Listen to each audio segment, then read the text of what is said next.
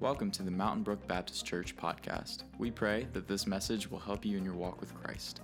Our current sermon series is Jesus' Parables and the Mystery of the Kingdom. The title of Dr. Dortch's sermon today is The Last Person You'd Expect to See. The big idea is it's as much of a challenge to receive mercy from suspect people as it is to show it.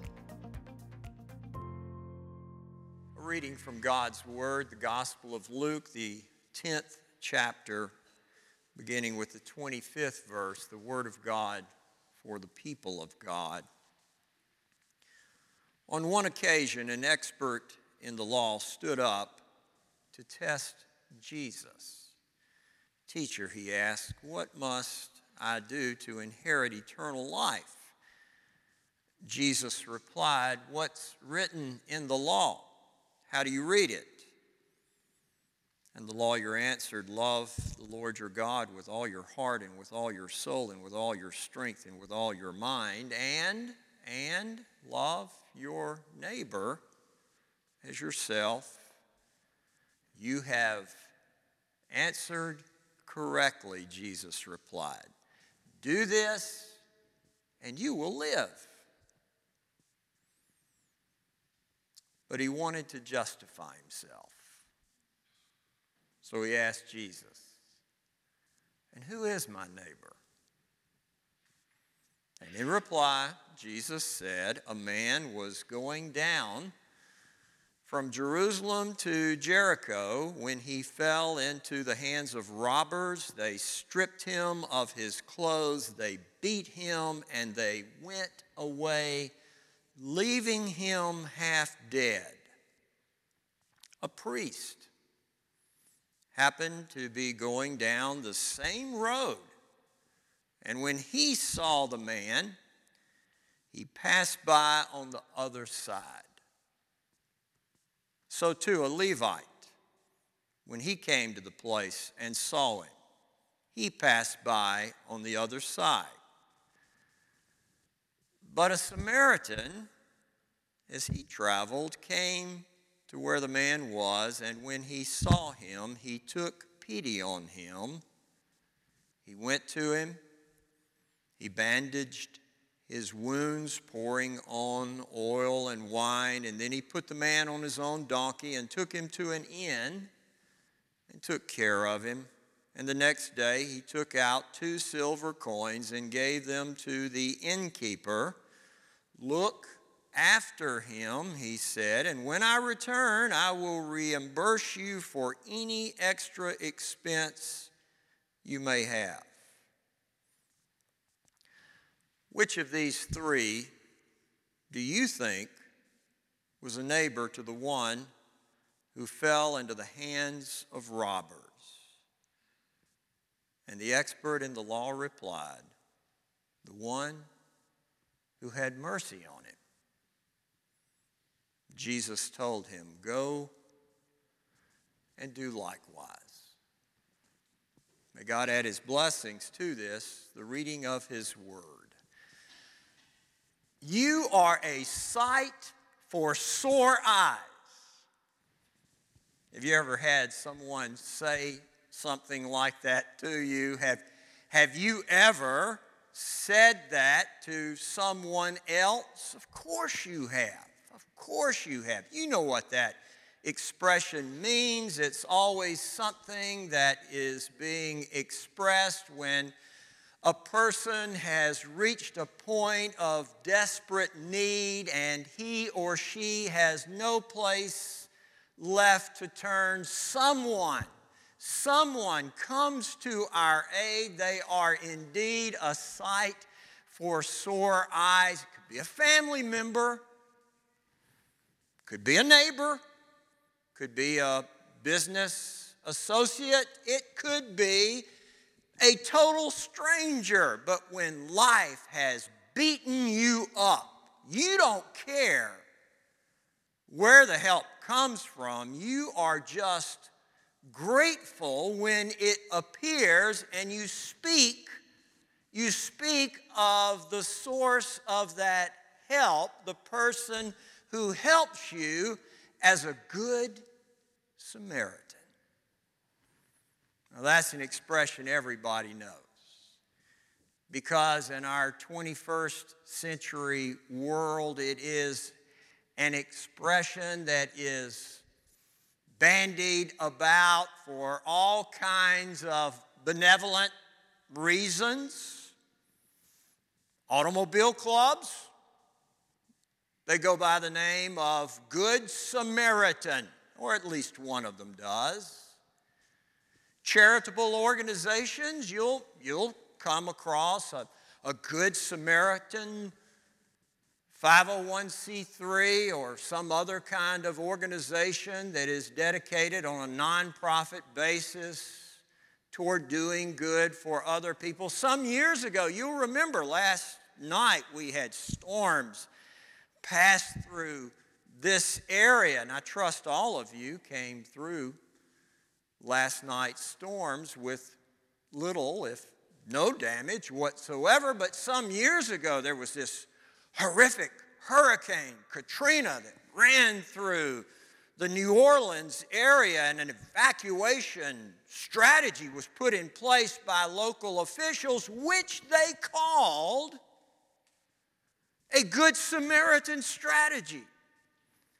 I mean, people today know what you're talking about when you mention those two words, even, even in such a day with rampant biblical illiteracy no one really knows where the story comes from. They know the expression, they know what it means.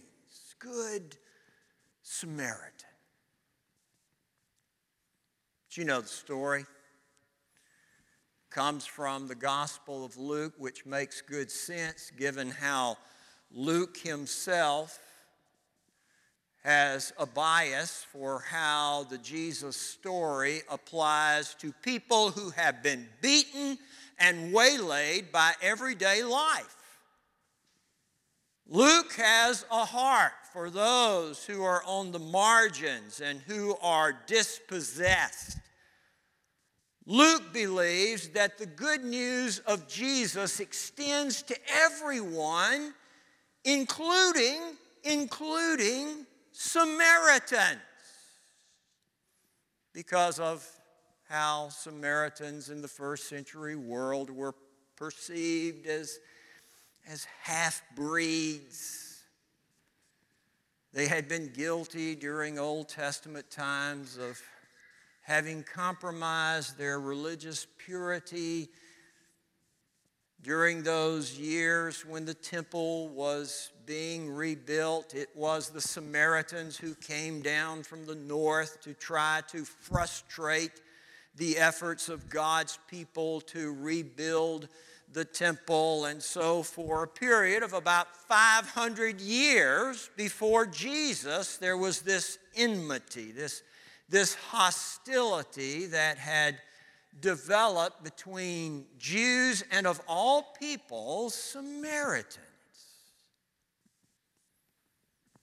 So now maybe you can appreciate even more the story, and in particular, how Jesus chose the character of a Samaritan to press home a point regarding the kingdom of God. The parable of the Good Samaritan is, is prefaced by a, a brief conversation that takes place between Jesus and a teacher of the law. Luke describes him as an expert in the law, most likely a scribe who approaches Jesus in order to test him. That's not a good word. It betrays an agenda. If I try to test you on something, it may be that I'm trying to expose what you may not know. And in this case, Luke tells us the lawyer approaches Jesus with the question what must I do to inherit eternal life? And Jesus replies with a question typical rabbinical style, answering a question with a question. What does the law say? And now the expert, because he knows the law, the law of Moses, he responds with the Shema, Hear, O Israel, the Lord your God is one, and you shall love the Lord your God with all your heart, mind, soul, and strength. And he adds to it that teaching from Leviticus, and you shall love your neighbor as you do yourself. Jesus says that's wonderful. You've answered correctly. We're done here. You, you just go out and do it, and, and you will live. You will inherit eternal life. But the lawyer is not satisfied. Did he want more from Jesus? Did he feel as if Jesus was not respecting him sufficiently by cutting off the conversation? Did Jesus not brag and pat him on the back enough? And Luke tells us that seeking to justify himself as a way of gaining the upper hand over this untrained Galilean he thought he had Jesus. He thought he had Jesus. Well, who then is my neighbor? And Jesus tells a story. A man was going down from Jerusalem to Jericho when he was set upon by robbers who stripped him of his clothes and beat him leaving him half dead at this point. At this point, the expert in the law can relate to the story that Jesus is telling because no doubt he had made that journey from Jerusalem to Jericho on a number of occasions. He knew how dangerous the road was.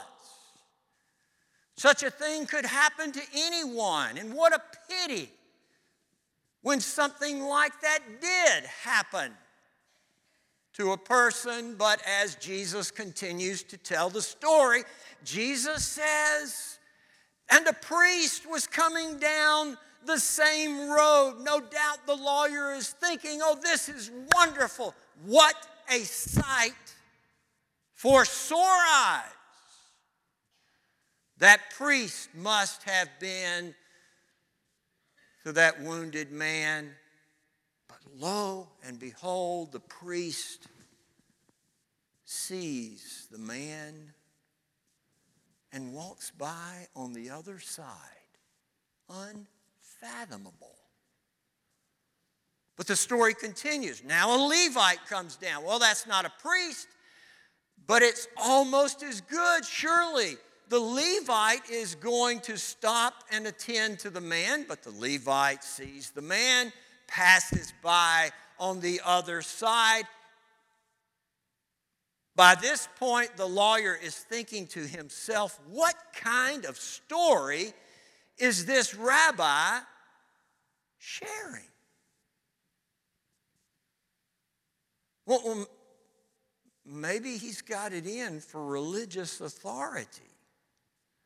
And so, no doubt, what Jesus is going to do is he's going to he's going to introduce a third character an ordinary Israelite, just a person off the street, one of God's people who will stop to help the man. And just as the lawyer, no doubt, is sorting out all of the possibilities where Jesus might be taking this story, Jesus does introduce the third character and a Samaritan. A Samaritan passes by the road, sees the man, and stops. A Samaritan the last person you would expect to see, the last person as a good Jew you would want to see. Notice in the story, we call it the Good Samaritan. But at no point in the story does Jesus ever use the adjective good. Do you see that? And if we perhaps were to remove that adjective, the adjective good from the story, then perhaps we might ourselves be in a better position to understand the shock value that Jesus' parable must have had upon this expert in the law. Notice what the Samaritan does. He does what he can, he shares what he has. In the midst of his busyness, and he must have been a busy person, no doubt that Samaritan was going between Jerusalem and Jericho because he was on business. There would have been no other reason for a Samaritan to have been going down that road other than business. In the midst of his busyness, he does what he can, he shares of what he has to meet this man's need. He doctors his wounds as best he can with what he has. He puts him on his donkey and he walks him into Jericho. He finds an inn. He checks the man into the inn. He make sure that his needs are met that night. The next morning, because he's got to go back on the road, he takes, he takes the money that he has and he gives it to the innkeeper, and essentially he writes him a blank check. Who does this? You care for this man, and when I return, I'll, I'll pay you what I owe you.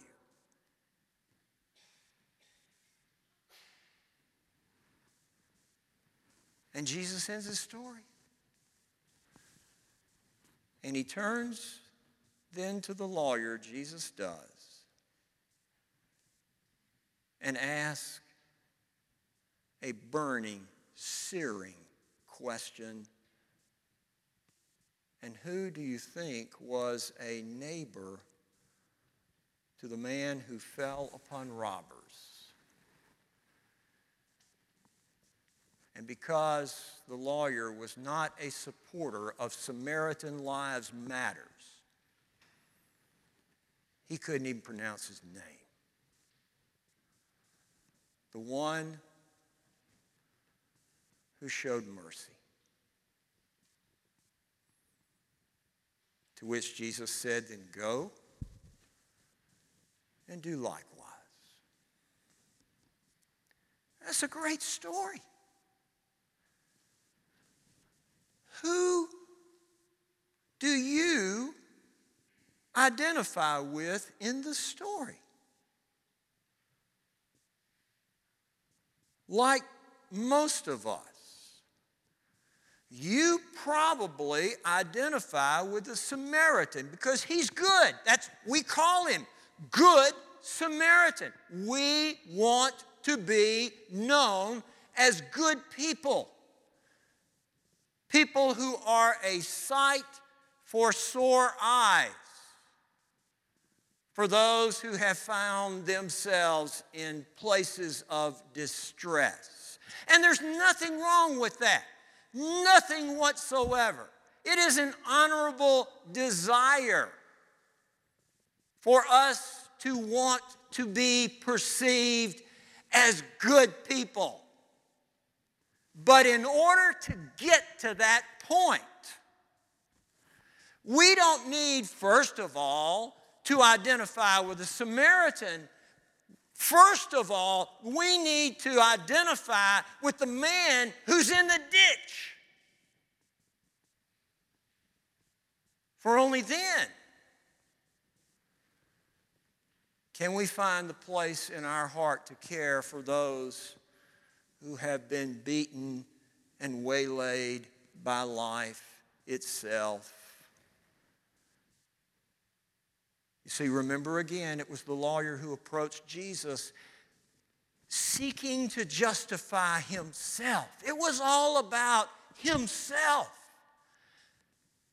And who is my neighbor? And Jesus tells this story to have the lawyer, the expert in the law of Moses, come to the understanding you're asking the wrong question. The correct question is not, who is my neighbor? The correct question is, who needs me to be a neighbor? And to get to that point, you first have to understand your own woundedness, your deep need, in order to get to a place where you can express pity like that. No, it's not enough to be able to define what a neighbor is. First of all, you have to reach a stage in your own faith journey where you are ready to become one. Do you see that? That neighbor isn't about proximity, certainly not about boundaries and limits. It's about having understood our own need for mercy and having been at a place where we were ready to receive it from whomever God might choose to send our way, so that then we, in turn, could express mercy to anyone and everyone. Someone has said that every Christian and every church should have an 11 foot pole in order to be able to touch all of those persons that we otherwise wouldn't touch with a 10 foot pole.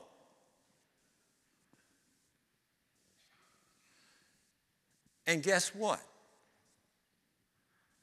Mount Brook Baptist Church has that kind of pole. We stick it up in the front yard by the sign that says Mountain Brook Baptist Church, and every year during the Holy Weeks, Advent, and the Lenten season, we drape, we drape cloth over that pole. It's a cross.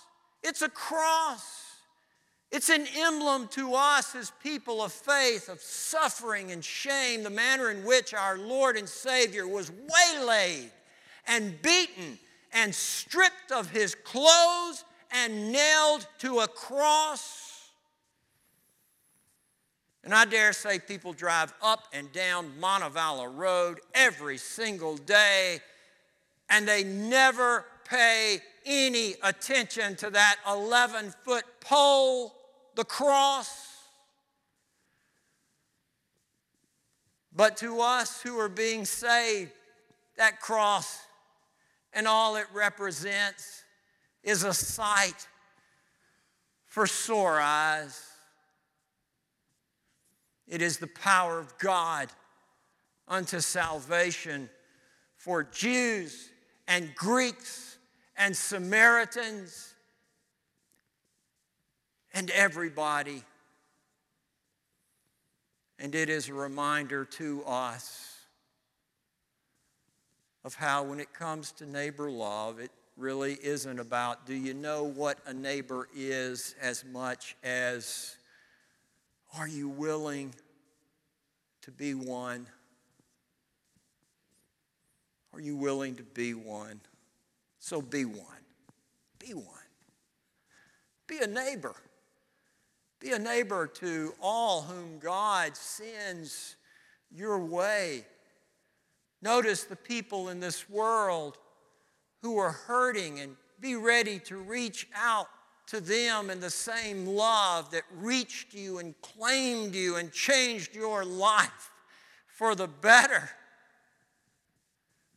And as you do to those persons, you will be a sight for sore eyes. And not only to those persons will you be a sight for sore eyes, you'll be a sight for sore eyes to Jesus.